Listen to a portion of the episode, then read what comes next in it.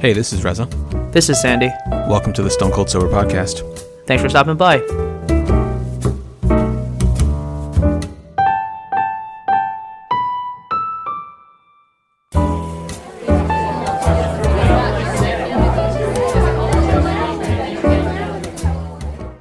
Welcome, everyone, to the three hundred forty-eighth episode of the Stone Cold Sober Podcast. Reza, Carolyn and I took a trip last weekend. The reason why we couldn't record last weekend was because Earl got married in San Francisco, and we were at that wedding. Yeah. How was it? Oh, it was fantastic. Uh, first of all, congrats to Earl and Ellen for finally getting married uh, in America. Uh, the last time they got married was in twenty nineteen in China, more of like a family celebration for a lot of her family that couldn't make it stateside. Um, but this one was in San Francisco, and uh, it was like, you know, a lot of his family flew out from Chicago. We flew out on Thursday morning, and while I was gone, my parents stayed at my apartment um, just so that they could sort of save on hotel, and it was a little bit probably safer from a COVID perspective, especially because I think this was like my first the first time my mom has really traveled since COVID. Yeah. And so she wanted sort of like a home base that probably made her feel a little bit more comfortable.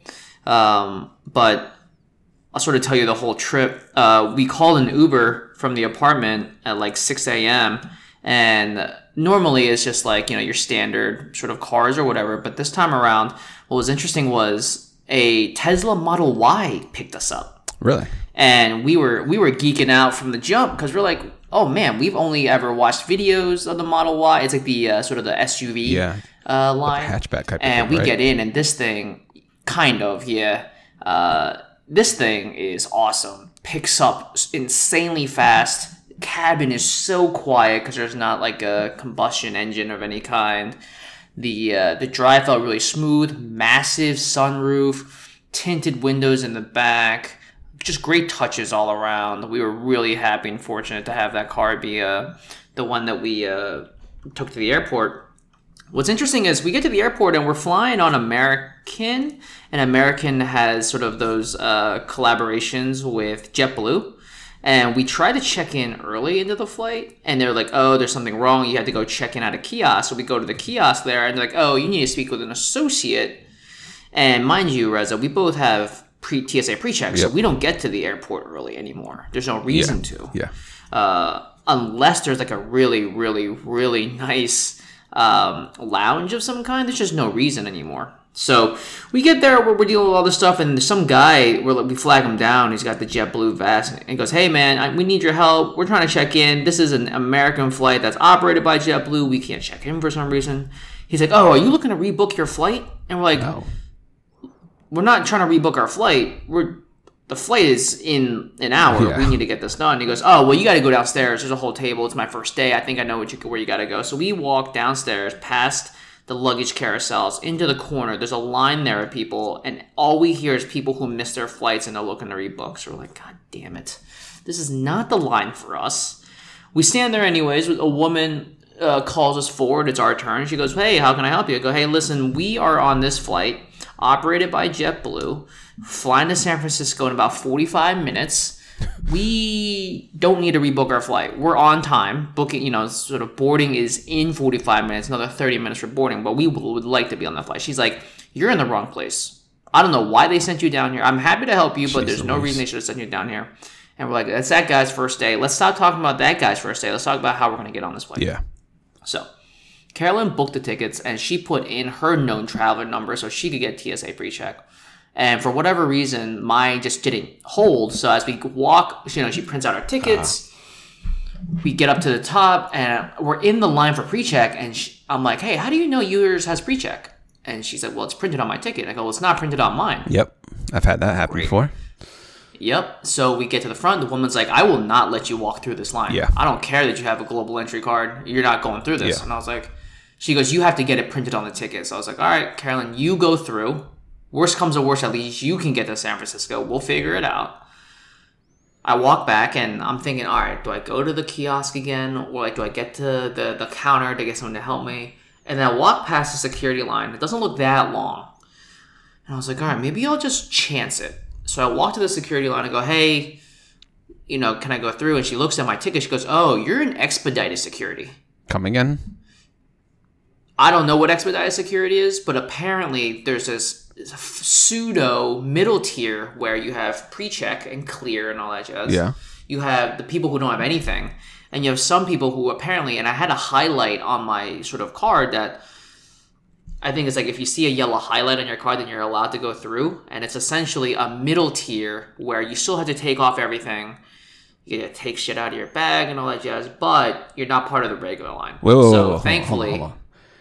So wait, so you, you you get to go through the T S A pre-check line, but you have to do everything? I don't get to go, sorry, to go I don't get the, to go through the T S A pre-check line. I go through the regular, the regular line, line, but it's essentially a, a faster regular, okay. faster regular line that not everyone is allowed to do. I think it's only for people that are running late or whatever. Okay, gotcha. Okay, so but you, so okay, you just got to do everything still. You got to take your shoes off. I hate that part, man. I hate taking your shoes I off. I got to take my shoes off. I got to take everything off, and I realized... weirdly, that my joggers that I wear set off the, the detector every time because the detectors don't like the zippers that I have on my pockets. Wow. Every time I go through it, they're like, you got shit in your pockets, take shit out of your pockets. And I'm like, I don't have anything in my pockets. Um, but it's it's just a zipper. And this time around, it kicks it off again, and the guy had a really... Mm-hmm. He was really into his pat-down job, dude. I, I'm telling you, this was the most invasive pat-down I've ever experienced. He went up into my butt crack. Oh. And I was like, I was like, oh, you you, you feel everything.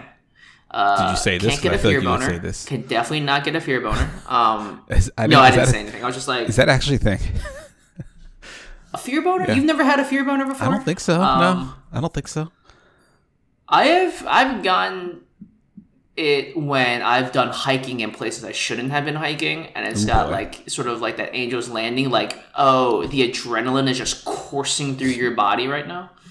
Uh, I've had that. I don't think I'm in tune uh, enough to even re- like if I ever have. I don't think I'm in tune enough with with anything other than my fear to know. You're just walking around stiff, yeah, yeah, exactly, poking other just, hikers on the road. Just freak, hey, just freak. Get that out of here.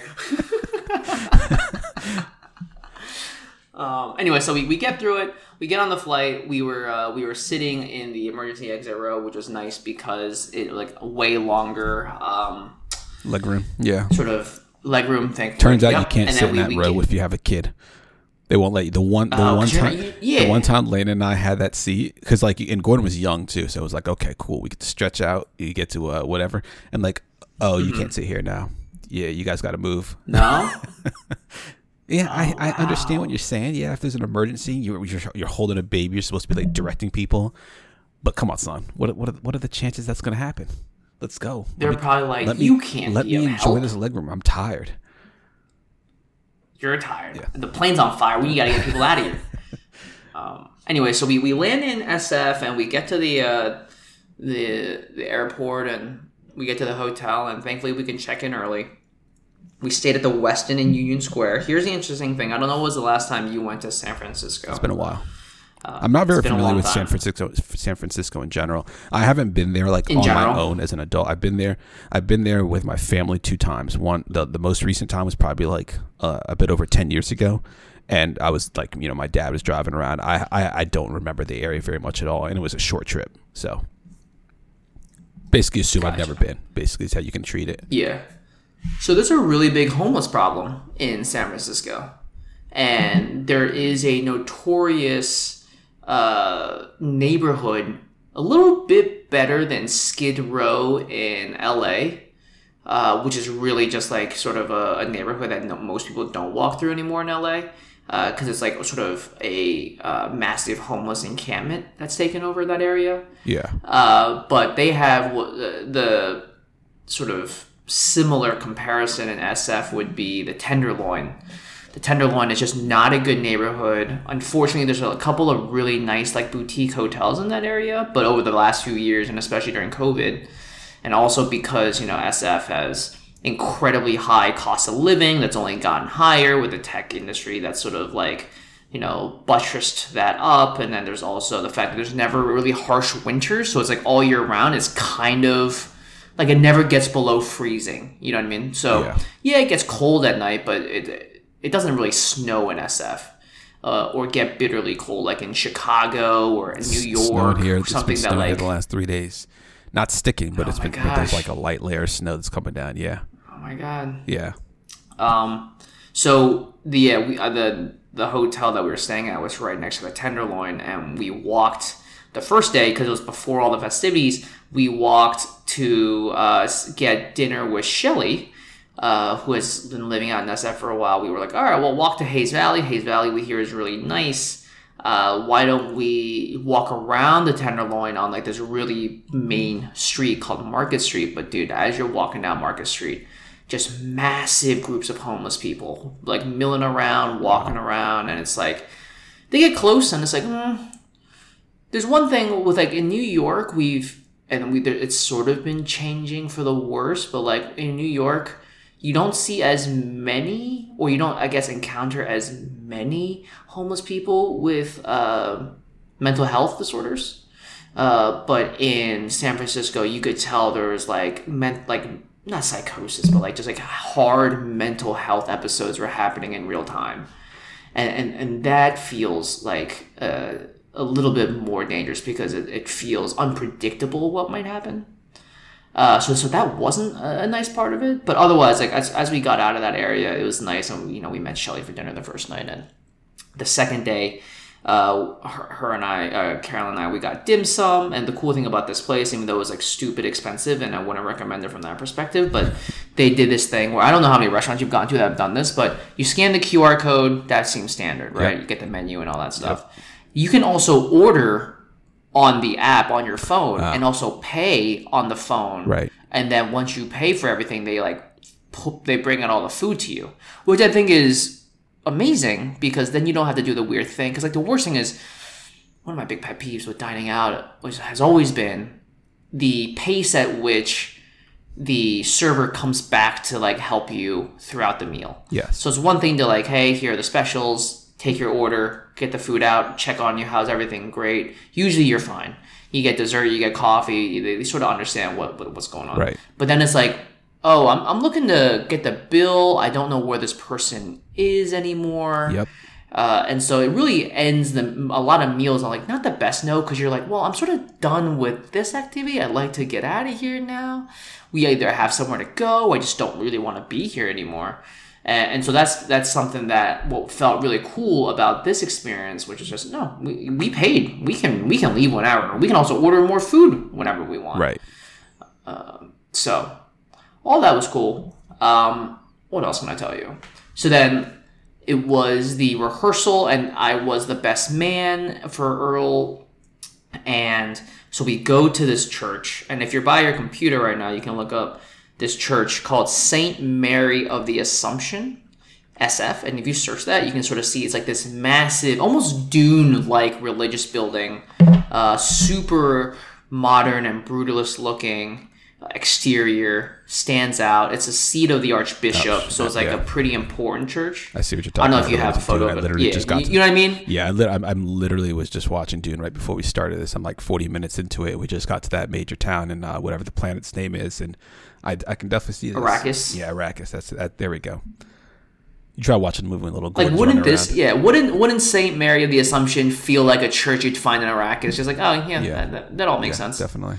Um. So we go there and we're walking through it, and it's crazy because obviously uh, we're in a church. It's a Catholic ceremony. It's also like a Filipino Catholic ceremony, and so there's a lot of steps. There's a lot of choreography. There's a, a lot of people with a lot of moving parts, and the rehearsal itself took about an hour and a half so that everyone could like understand what order to walk in, where to walk, what to do, when to do it, and afterwards, we all sort of went back and had the rehearsal dinner. What was interesting was because we were running late with the rehearsal, we had the rehearsal dinner, and it's this long table of like forty people, a lot of family, uh, you know, were there as well. And then the welcome drinks are happening, so people who have flown in, there's like, you know, some warm food, so, uh, like wine and beer, and what's funny is they're all standing there, like, kind of looking at us to be like, hey, what's going on? And we're all just sitting there, like, don't make eye contact, finish your food,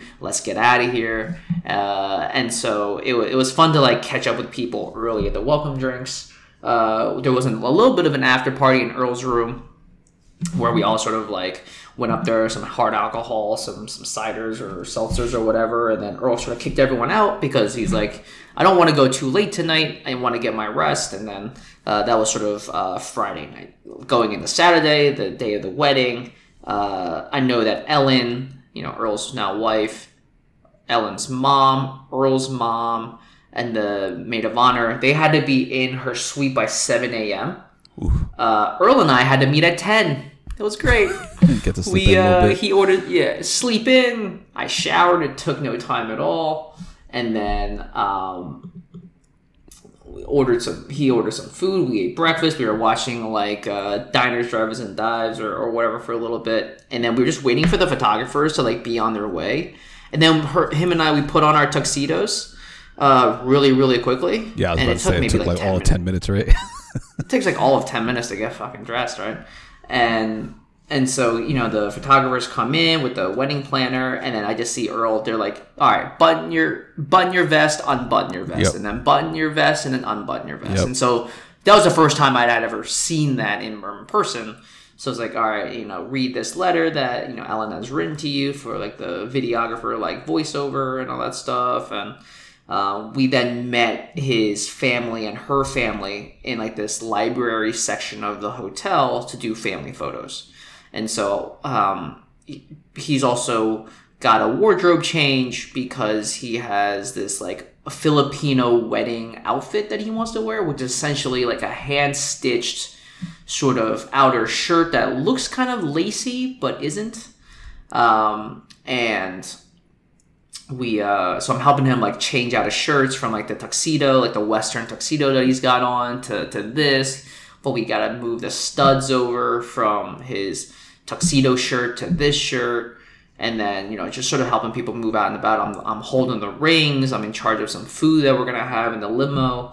But uh, you know, we're we're we're running. In, what's interesting is I get really anxious when I feel like we're not on schedule. Yeah, yeah. But it's not my day. And I'm just following them wherever they go. And the wedding uh, planner did a really good job because, you know, I'm getting married in, in about a year's time or whatever. And then she's like, don't worry about the time. Nothing can start without you. Yeah. I was about to and say, like, no, oh, nothing related to weddings I don't think ever starts on time. I, I, I just... Yeah. When have you, when have you ever really been to a wedding where everything progressed the way it was supposed to progress? Well, you say that now, but you come to our wedding and that yeah. shit's going to happen oh, that's on what you think. time. That's what you think.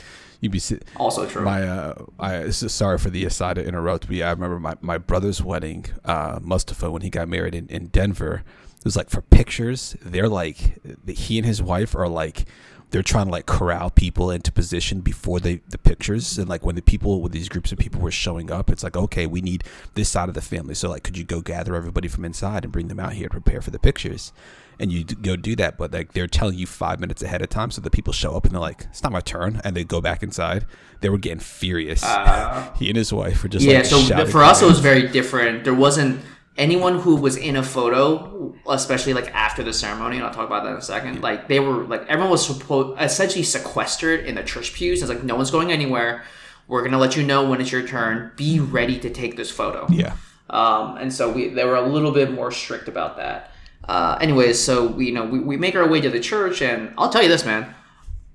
I I started to get emotional when I was walking down the aisle with the maid of honor because it was like, holy shit, this is real. Yeah. And to get poignant for a second, it's like, you know, we're we're walking up to the sanctuary, the altar, or whatever, and then I'm I'm, I'm seeing Ellen walk down the aisle, and you know, Earl sort of takes. Uh, Ellen from her parents and walks up, and Earl and I are sort of side-eyeing each other up there, and we're smiling and whatever, and I'm getting emotional because I'm like, it's not that uh, our friendship is over, but it's like a chapter in our shared story mm-hmm. has come to like a really victorious ending. You know what I mean? Yeah. Like it's like, um, yeah, it's like a the end of a, like a three-part movie. It's like Return of the King, right? Like you end it with a wedding, and it's like, this isn't a sad ending. This isn't a, a happy ending, but yeah. It's an ending nonetheless, and so there's still emotion there. Yeah, one hundred percent. Um, Yeah, man. And so, you know, uh, first time being in a wedding, being in a uh, religious wedding was really cool. Felt really honored by that. And then, you know, seeing the photo. So there's a photo of, like, what's funny is Carolyn and I didn't get any photos of us in this wedding. Oh, really? Because uh, I was running around and we just, like, didn't think to take a photo of, like, what each of us were wearing. And, yeah. like, this was the first time I'd worn a tuxedo. And, oh, pro tip about tuxedos, shit.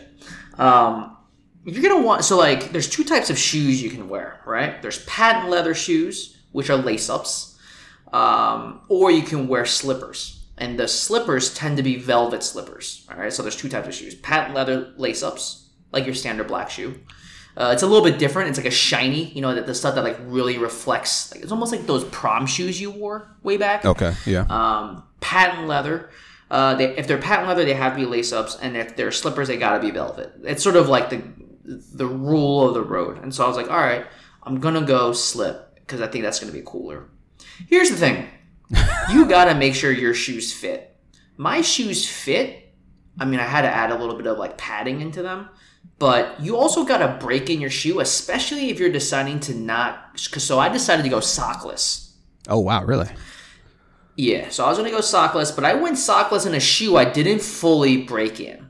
Yeah. So you can immediately feel the shoe rubbing against the sides of your yeah. feet, and I'm like, oh god, this is not good. It's painful immediately. Yep. Dude, it's painful immediately. And when I put them on when we were getting ready in the morning, I was like, this is going to be a long-ass day, dude. This is not going to be fun. But, you know, it's not my day, so I'm not going to say nothing to nobody. Yeah. But I did ask one of the wedding planners, hey, you got a Band-Aid I can borrow? So, like, I put on the Band-Aid, and immediately so the, the the skin's already rubbed raw right. an hour in. Yep. And I was like, all right, well, only only twelve more hours to go. And so... Uh, throughout most of the day, uh, I can just feel it, but you grit through it. It's just like it's like a stinging pain, but it's like you got to get used to it at a certain point and just move on. Um, and then you know after the uh, after the beautiful ceremony, the wedding photographers, myself, maid of honor, groom, bride, and the wedding pl- not the wedding planner. Just like a couple of us are in a are in a stretch limo, but like a stretch Chrysler three hundred, and we're going to like. A couple of different uh, parts of the city. Palace of Fine Arts, Chrissy Fields, like getting like the nice photos where we're walking around. We're, we're sort of doing it. And I'm just thinking to myself, man, at a certain point, I'm really going to have to see like the damage on my feet. You know what I mean? Yeah, for sure. And then we get back after the uh, photographs. We had, uh, it was planned that we were going to miss cocktail hour, which is fine. You know, I don't need to be at cocktail hour. Uh, cocktail hour is just more food than I'm going to eat before I eat my main meal. Um, And then, so we get up to the top, and then the uh, the maid of honor, Melanie, came through real clutch. She goes, "I've got these, um, I've got these special bandages, and I'm gonna pull it up for you right now. I'll tell you the name of it, and then you can look it up, okay? Just in case for the future." Yeah, because I feel like it is called, yeah, Compeed, C O M P E E D. All right. Yeah. So it's some so interesting about these. They are clear. They have padding built into them, uh, and they're super sticky. But the idea is you just stick it right on to whatever like gash you got on your feet. Yeah. And then you put your shoes over it. And dude, I'm telling you, night and night and day. Interesting. I had to take four of these because I have two on both feet at this point. Yeah. And we're recording like eight days later, and. You know, like with the heel and your ankle and all that, there's like a lot of skin that's always sort of moving, a lot of creases. And that's where these, uh, that's where all of these scabs are. So they've taken a while to heal. But when I put these compedes on, dude, they also say not to take it off once you put it on for at least forty-eight hours because you can oh, tear skin off that's still healing. Are you serious? Um, I did it. Uh, I wouldn't recommend it. They were absolutely right. You shouldn't take them off. But, uh, I mean, you can shower with it and all that stuff, but it's just like, you know, you know that feeling when you get like a scab somewhere and you shower, it's like, oh, it's going to be stinging for yes. a few days, and you guys just got to be a little bit gentle or whatever. Um, but, pro tip, if you're going to go sockless, break in your shoes a couple of days beforehand so you can scab up early uh, or decide, I got to go sock. And then here's the thing, you can wear, as a guy, um, for tuxedos, especially with uh, slips. like these uh, velvet slippers or whatever. Uh, you can buy, essentially, they're called men's sheer socks. They're they're like women's pantyhose. It doesn't go all the way up, but it's like sort of that same somewhat see-through material, but it's dark. It provides a thin uh, sort of protection for your feet so that it doesn't look like you're wearing heavy socks. It looks like you're really wearing like fancy socks, but it just prevents your foot from getting just like rubbed raw, which is uh, which is a pro tip, because that's what Earl did and I didn't do. But I got a lot of I got a lot of compliments on the fact that I went sockless, dude. So uh, worth it. um, and I look great in that fucking tuxedo, dude. I look great. Uh, you wouldn't know it because there's no photos of it. Uh, but I'll I'll send you a photo in a year's time when Earl and Ellen get their photos back. I'll I'll be like, hey, you remember that time I told you about that uh, wedding that I went nope, to where I wore a tuxedo nope, for the first time? Don't remember it at all. Yeah. Um. So there's that. Uh. And then I gave a speech. And how was, was your speech? Killer speech, dude. All right. Oh, killer, killer. uh, let me walk you through this speech in, uh, in nine parts. No, I'm kidding. Uh, I knew that I wasn't going to speak for a long time. I also knew that I wasn't going to roast him in front of his family.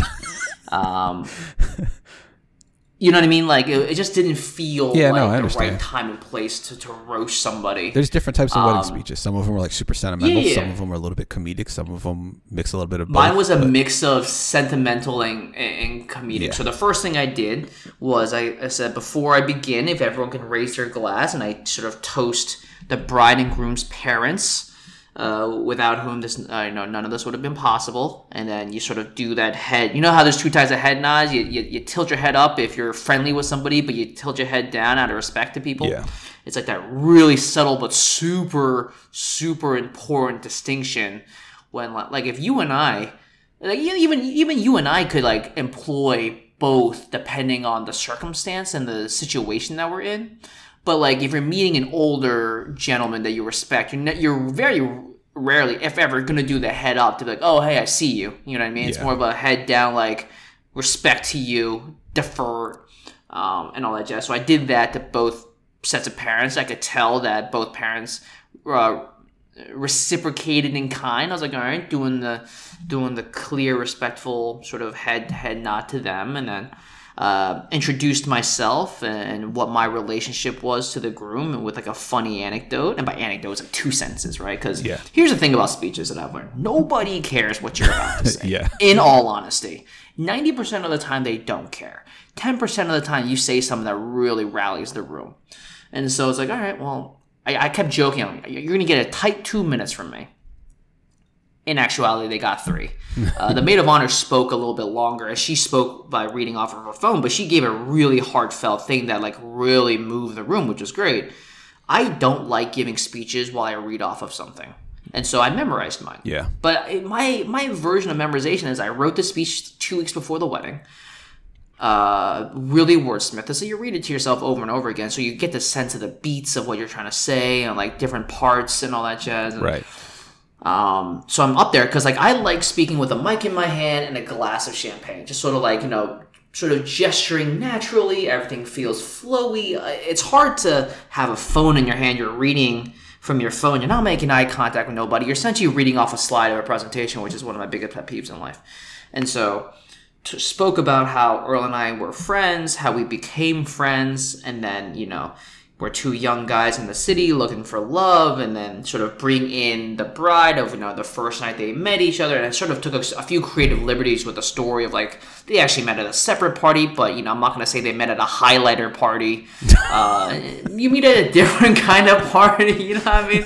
Um, I'm taking creative liberties with all that, and then like, you know, at the end, speaking about how their family has grown in the time that they've been together, which is like eight years now. And I said, you know, they've welcomed a beautiful dog, Luna. They've also welcomed a beautiful car, a Subaru. Um, so, like, you know, being funny about it, but, like, not wanting to put pressure where, like, you know, you've been at some, like, oh, we can't wait for you to have all the kids in the world. It's like, you don't always know if people want to have kids or not. You also don't want that, like, on public record. Just like you speak about platitudes, you speak about what they've done so far, and right. you know, I got to the end of it, and there was a moment where I, I got choked up, and I was like, I paused for a second because there's no reason to rush. Yep. You got to stick the landing on these things. And then just sort of like cleared my throat a second. You could hear people oohing and ahhing and all that jazz. All right, you get that on camera too. Yeah, happened to um, me too. Yeah, you, you get it. Did, um, did it happen to you like when you were writing it at all? Like, did you think you were going to get chopped no, up at all? No. Yeah, you thought you were just going to go no. right through it. But it's like when you right sit, through, you're sitting also, there, you're looking at you're looking at your, you know, your friend, you're looking at Ellen, you're looking at the families and everyone else yeah. there, and for whatever, it just hits you. It hits you, and I allowed myself to be present and feel those feelings, and to be sort of not overwhelmed, but like to feel what I needed to feel in the moment, to be genuine and truthful. But I didn't like lose it. Yeah, yeah. You know, you gotta, you still gotta, you still gotta. Stick the landing on yeah, this thing. You know sure. I mean? Um, we can't carry shrug this and, and, and like uh, blow an ankle at the end. Uh, we've made it this far, but you know you you, you do you, you do enough so that you get people oohing and on like, oh my gosh, you see Sandy all emotional. He's never emotional, um, and then uh, and then you sort of bow out, and it was great. You know, yeah. um, I felt like I felt like I and I said this to Carolyn, and she said uh, that she hadn't really th- heard of friendships in this way. But I said it was important for me to honor the friendship that Earl and I had by being the best man that he needed me to be, whatever capacity he needed me to be in. Obviously, it's not my day, and I, I, at no part was I like, "Oh, I gotta make this about me." For sure. But it was like, "What do you? What do you need me to do? What do you need me to hold? Don't think twice. Ask me to do literally whatever. If I gotta run to the other side of town to pick up something, I'm your guy. This is your wedding day. I'm happy to do whatever you need me to do." Um, and and part of that was just honoring them with a speech that was fit to like. Play to the crowd, you know? Yeah. And so there were parts where I was shouting out to certain people uh, in the crowd, shouting out to people, places where people have lived, parties that people have been at. So it's like, it's inclusive, but it's also like this, this, this is on rails, you know what I mean? So I felt like I did a really good job there. Yeah. Uh, the food was good. Um, they did this really cool thing where they had late, late night snacks for people. So they had chicken and waffles, like chicken and waffle bites, and also grilled cheese with tomato uh, soup shooters. Which I thought was really fun, um, and you know me, man. I'm I'm always eating at weddings. You know, you know that's that, that's what I that's what I appreciate. I, I think you meant to say, you know me. I'm always eating. That was I'm that always was eating. Yeah, yeah. There you go. I'm always I'm always I'm always eating, and uh, and so you know, it was a small after party. Uh, a lot of people were, were were pretty tired by then, but you know, it was felt nice that you know Earl.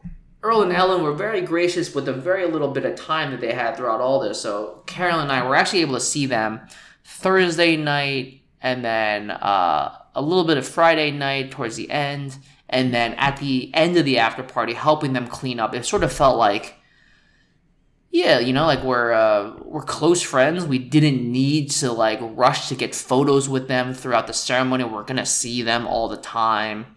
And it just felt nice to be useful, you know, be useful and be helpful. And uh, we saw them the next day for uh, the breakfast, uh, and we were one of the last people to leave. And, you know, we left with them. They left to go to Half Moon Bay for a mini moon, and Carolyn and I, we um, we went to go see one of her uh, her cousins uh, for for a, a brunch, and then we uh, afterward we walked around for a little bit, and then we got dinner at this great tapas place. If you're ever in San Francisco, definitely let me know beforehand so I can give you all the great restaurant recommendations. Okay. Uh, and then the next day, you know, we, we flew out on uh, on Monday. Uh, we didn't want to fly out immediately after the wedding. We felt like, you know, we didn't want to feel rushed. Uh, and then we flew back, got home at nine p.m. and then, you know, now we're here. So overall, a fantastic wedding. Uh, happy that, you know, this has been, they've had to postpone this wedding four times. Wow. Are you serious?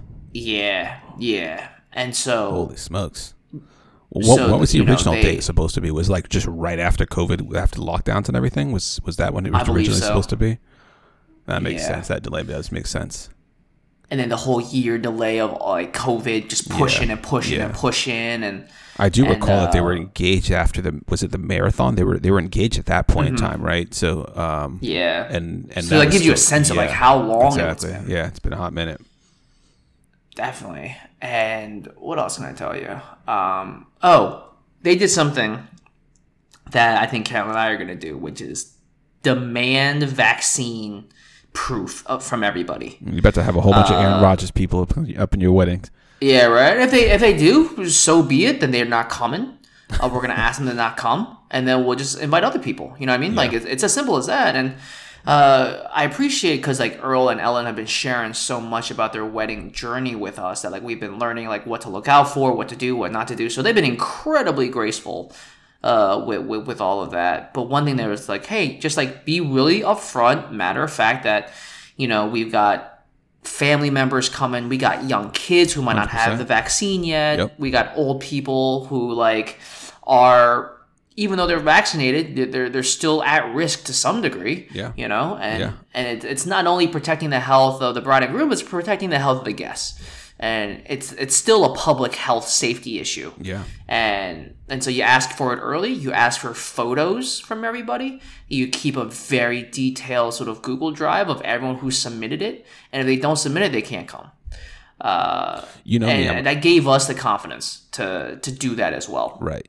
You know me, I'm a big N B A fan, a Sixers fan. Um, the Sixers have been having a terrible run with, with players getting COVID. And last year, there were a couple of people in the N B A who got COVID that were vaccinated. Um, and it, you know, they're, they're, they were either asymptomatic or the symptoms just generally weren't too bad. Uh, I think a, a, a couple outstanding cases beyond that. But with the Sixers right now, uh, Tobias Harris was the first person on the on the Sixers to get diagnosed with it. Joel Embiid got it. Uh, Matisse Thybulle. Mm-hmm. I think all of them are having pretty rough goes with it. So like, yikes. Uh, Tobias Harris, he said that his symptoms, like he's he's back. He's played two games now, but he missed like two weeks, and his were like, you know, very much uh, like flu-like symptoms. It was, it wasn't, mm-hmm. ple- it was not a pleasurable experience. You know, it's not like a cold or you're just yeah. kind of quarantined by yourself. Like that's how some players have had it. You know, they tested positive, but they felt completely normal. Whereas in this case, like people are, are fully vaccinated and they're really struggling with it. So totally understand. Yeah, like, and, right? these are, and these are pro, yeah, athletes pro athletes who are struggling with it, yeah. right? So you have to believe that they are in the top one percent. Yep. Like as a species of health, yeah, and they're like, oh man, like what, what? It's like when Von Miller got it, and he goes, "I thought I was gonna die." Exactly. And yeah. It's like if Von Miller's gonna think he's gonna die, you best believe that it is as random as mm-hmm. random can be, mm-hmm. and that don't don't think that like you're gonna be able to tough it out, you yeah. know? Because like if these if these top one percenters can't do it, that means that. It's not just like, oh, if you're healthy, you'll be fine. Yeah. It's like it, it, we're so figured out like why some people get it worse than others. Yeah, I mean, the healthiest of healthy people get cancer, right? It, it, you know, it, who, exactly. know, who knows how things are going to affect you? But just like you said, I mean, the, the critical thing is you also want to protect the people who are most vulnerable, who are most at risk for, you know, severe symptoms or even death, you know, whether that's older for families, sure. sick family members, friends, whoever. And so, yeah, totally understand what you're saying. Yeah, um, but anyways, that's the uh, that's the long and short of uh, of that trip. So I appreciate everyone's patience for, for, for missing out on a week, but I wanted to get this as fresh as yeah. as fresh off the press as possible. Yeah. Um. Yeah. That sounds like a great time. I could quickly tell you because I was. forgot to I forgot since we didn't record last week. I never even actually revealed where I went for my for my surprise trip that Lana planned for me for my birthday. Oh, that's right. So where did you end up going? So Lana took me to Austin, Texas. Me and Gordon. So oh. we we uh, hopped on a plane uh, at the flight. I think it was at like six forty-five a.m. something like that. Left the house at like three something, maybe four. Yeah, three something. I guess maybe four a.m. Can't recall exactly mm-hmm. what the time was, but we got to the early. We got to the airport nice and early. Um, nice. You know, had time to same time zone, right? Uh, yes, same time zone. Yeah, so we had we had time yeah. to you know even better get to get get a coffee, sit and relax for a little bit, give Gordon his breakfast. Um, flew down, hopped off the plane. Uh, the parking garage is is uh, you you just walk to it from the from the. Uh, from baggage claim, which is really nice. I really like I really like when you can just like walk outside and basically be at the the rental car place. So um yeah, got a rental car, drove out, got some breakfast. That day we had like Lana had some plans, but given you know we're traveling with Gordon, she knew that things had to be fairly fluid. So your plans can't be like rigid because he might decide that he doesn't want to do something. He might decide he wants to take a nap or he might get sick, you know, who knows. So um yeah, we that first day we didn't really do too much other than like eat. We we found a a, a, a uh, we took a we took a nice long nap, a family nap. we we napped for like two two and a half hours, which was the longest I think any of us have taken a nap in a while, other than Gordon at daycare. And then um then the uh, we took him to a, a park after we ate dinner. He got he got to run around there, which was really cool. And then the uh, the next day was um was my birthday, and so. In addition to like meals and stuff, Lana, she uh, she rented us these rental bikes. And so Gordon got on the back of her bike, which was the first time he's ever done that. And there was like this nice long um, trail that runs that runs parallel to the river there. And so we were just riding down this river, this uh, this trail. Um, lo- a large por- portion of it is just like um, like dirt, you know, dirt dirt path. But it's a pretty long or pretty wide path. So there's a lot of like runners, a lot of walkers, or a fair amount of bikers. Okay. Um, yeah, it was really cool. It was like the first time that I've ridden my bike and or ridden a bike in a few months now. And I know gotcha. It's the first time that Gordon's ever been on a bike, you know, proper, like, you know, beyond his little push bike things. And then, uh, yeah, that, that was, that was a really good time. And then the next day was, uh, the day that we were leaving. I believe that that was the day we were leaving. I think that's how many days we were there. And we, uh, we went to a, uh, a rock climbing place to do some bouldering. And shockingly, like Gordon never admits that he wants to take a nap, that he's tired or anything. He didn't want to be there, and so he starts going like, "Really, I'm tired. I want to take a nap," type of thing. So like we got to, she got to do a little bit of climbing herself, but not too much. Um, she started like uh, she she went to the car. It was like pouring rain this day. She went to the car to get her uh, her carrier for Gordon. She was able to put her put him on her back and just kind of like follow me around as I did some climbing and. Uh, we were probably there for like a good hour to an hour and a half, I think, but it just wasn't like the full experience. Like I thought he was going to try to climb some walls because they had a kid section. So we were like trying to get him to climb, but he just wasn't interested. It was really weird. He's never, he loves to like run around and use his energy and stuff, and, and to have him not want to try something. I think the thing that like tripped him up was that it's like all this padding, like all this padded surfaces that you walk around on.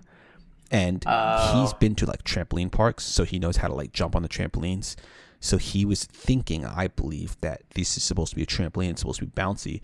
And when he was trying to jump on it, it wasn't like bouncing him the way he thought it was supposed to. He's like, yo, this is whack. I want to leave. Like, I'm out. And he like he was seeing people climb the walls, but like I don't think he ever really put it together. That that's that's the purpose. That's the objective here, not not to bounce around. So um, yeah. Then uh went to uh we got lunch, went to the airport, hopped in the plane, came back home. Overall, it was a, overall, it was a pretty good trip. the The plane wasn't terrible. Um, we good. Every plane ride, I'm always like getting a a, a uh, before every trip that we've yeah. taken with him, I'm I'm signing up for like YouTube Premium, uh, so I can download some like so I can download some YouTube videos to the phone. I'm I'm on like Disney whatever Plus. It takes. I'm like downloading episodes of whatever T V shows, H B O, getting some Sesame Street. So I'm like down, downloading all the stuff to my devices. He's now just like sitting in the in the seat and watching his show. Um, the issue is that he's two, so he has to wear his mask, and he does not like wearing his mask. So trying to get him to put that on his face and keep it on his face can be a bit difficult. And he likes to get violent when you're trying to do things with him that he doesn't want to do. So as I tried to put on his mask on the way down there, he like he like starts like hitting me, and then he grabs my masks and rips it off my face. He tore the mask. Oh man. So it's like had to get another one. Worst. He's on his worst behavior. Horrible. But yeah, overall, by and large, trip trip was great. I had a really good time. Um, so yeah, that was that. I would definitely go back nice. there too. It'd be, it'd be nice to go check out more of the area. You want to move it? You, you want to move to Austin? I so so it was funny. Lana and I were talking yesterday about like you know what other locations would we want to be, right? Who who knows how long we'll stay in the Chicago area? You know, it could be could be three years. It yeah. could be it could be thirty, right? Um, but it was it's interesting thinking about the prospects of other locations where we could pe- where we could potentially find ourselves, because I'm not really I hadn't really been a t- um, I hadn't really been. drawn to a specific location other than what I had considered home, which was, you know, the the, the southeast Pennsylvania slash Delaware area for the last twenty years. So the idea of moving from there was a bit it was a bit difficult. But once we've made the move now, we've you know we've we've left our comfort zone. Who knows, you know, three, four, five, six, you know, however many years down the line, you know, Texas Texas isn't a bad idea. It's not a bad place. You, you got a No, it's income, really no, red. No income tax. Yeah, I know about the red. The red. The it's red aspect. It's really red. But, but you do got no income tax. It's a bit warmer, um, at least at least in some parts. um, and uh, yeah, uh, home homes homes are fairly cheap compared to a lot of other places in the country. So I don't know. Yeah, you get a lot for your money out there. But I'll tell you this, because Carol and I were thinking about that as well at one point. Be like, yo, we could buy a compound in Austin. Yeah, you could. Like, really, really live it up. But here's a couple of things you got to just, just think about. And, and you might come to a different conclusion, which is totally fine. But it's, these are some things that we were like, all right, maybe, maybe, maybe not, right? It's that, like, near total abortion ban yep. is tough. Yep. Um, God forbid something happens. God forbid anything happens where you have to bring a baby to term and you can't or you shouldn't. It's like, or or something happens. Like, the fact that it's near total ban is just heartless and horrific. So that's that was a big reason. Yeah. The fact that the state itself is red, but Austin is blue, might make your everyday a little bit easier, but, like, you're still in a red state and there's still a lot of stuff you either can't do, they won't let you do, or you just have to get got to get used to, like, open carry and all that stuff. And it's yeah. like, oh, it's a little it's a little different in Texas. You know what I mean? Yep. Texas likes to get really they're they're proud people, and rightfully so for a lot of reasons. But um, like, do you, so Austin is great, but then, like, you got to think about, like, are you living in downtown Austin or in the Austin, like, metro area? Because there's, like, Round Rock, which is beautiful, Bee Cave, which is great, like, because we were, like, seriously looking into a lot of these uh these suburbs, and the suburbs are, like, gorgeous, right? But yeah. then you got to think to yourself, well, you remember the last time the electrical grid went down? Yep. Like, they have their electrical grid, which the state of Texas decided, and this isn't political in any way, this is just the state of Texas decided they didn't want to be on the federal grid anymore mm-hmm. for their own reason. So they're on their own national grid. But this national grid, Reza, it browns out in the summertime and it dies in the wintertime. And with global warming, meaning that there's, like, higher variance in weather on a more consistent basis, you're telling me that during the two times of the year where you definitely need either electricity for A C or electricity for heat, that there's a very good possibility you'll have neither? It's like, oh, so you're like, how many generators does your house need then to try and stay, like, you know, like, it's just stuff like that. I was like, oh, man, yeah, it's not ideal. But, but there's a reason why your money goes far. There's no income tax. There's like no, there's like a lot of good to living in Texas. But for us, the bad stacked up high enough to overtake what was a really compelling list of good reasons. Yeah. But if you move to Austin, we'll go with you. No, I, I, I, I completely hear you on a lot of that. Um, you know, yeah. we, we, so we were, it's so we were, it's funny. You know, you, you mentioned, like, the open carry aspect. We were just talking about the uh, the Kyle Rittenhouse situation yesterday at breakfast, and um, I was saying how uh, I didn't actually in public or at home. No, no, at home, at home. It was just you know, oh, so, thank God. So I was like, you, you are brave. When we were looking for homes, we had, we had initially uh, the first place we actually went to was, like, when we came out, out out of the airport, we drove up to Kenosha because the first few homes that we were looking at were actually in Kenosha, and this is like you know okay. this is you know, I don't want to say right on the heels of everything, but this is you know this is a few months, I guess, maybe a year. Yeah, yeah it's, it's, it's a year, it's a year after all this stuff was going down last year, right? Last summer, mm-hmm. and you know keenly aware of all of everything that had gone down there, and then um, but I didn't really think about it any, you know much much more than that. I remember hearing that that uh, Kyle Rittenhouse was from a northern. Uh, Illinois suburb, but I didn't actually know the specific area that he was from. Turns out it's it's from Antioch, which is only like twenty minutes from where we live. We had actually looked at a couple homes in Antioch too, but um, we were just talking about the whole situation. It's like, oh, you know, he. I think he. I think he's. You know, I'm just guessing, right? I have I have no idea. I didn't follow the case or anything like that. I have no idea what's going on with the court with the court hearing, but just like seeing the video and considering, you know, it's. Of course, a completely different state, but thinking about George Zimmerman, how he got off with how he got off with it, um, mm-hmm. I feel like the self defense the, the self defense argument could work, and it's it's a little bit frustrating because what responsibility does a single person have for you know, engaging in the situation, you know, you sh- you show up with a gun. And I'm not, I don't want to like, I don't want to get too much into this. I know we tend to not talk politics and current events for, uh, for, you know, good reason. But I just think that there's a level of like, if you, if you pursue a situation and it, and it results in you, you know, you're, you're the person who approaches with a gun, you engage somebody and you end up killing that person. Can you really claim self-defense if you didn't actually have to engage with the person? Um, right. Like traveling across however many state lines to to insert yourself into something and then claim self-defense is uh yeah, it's a thing that you can do. Yeah.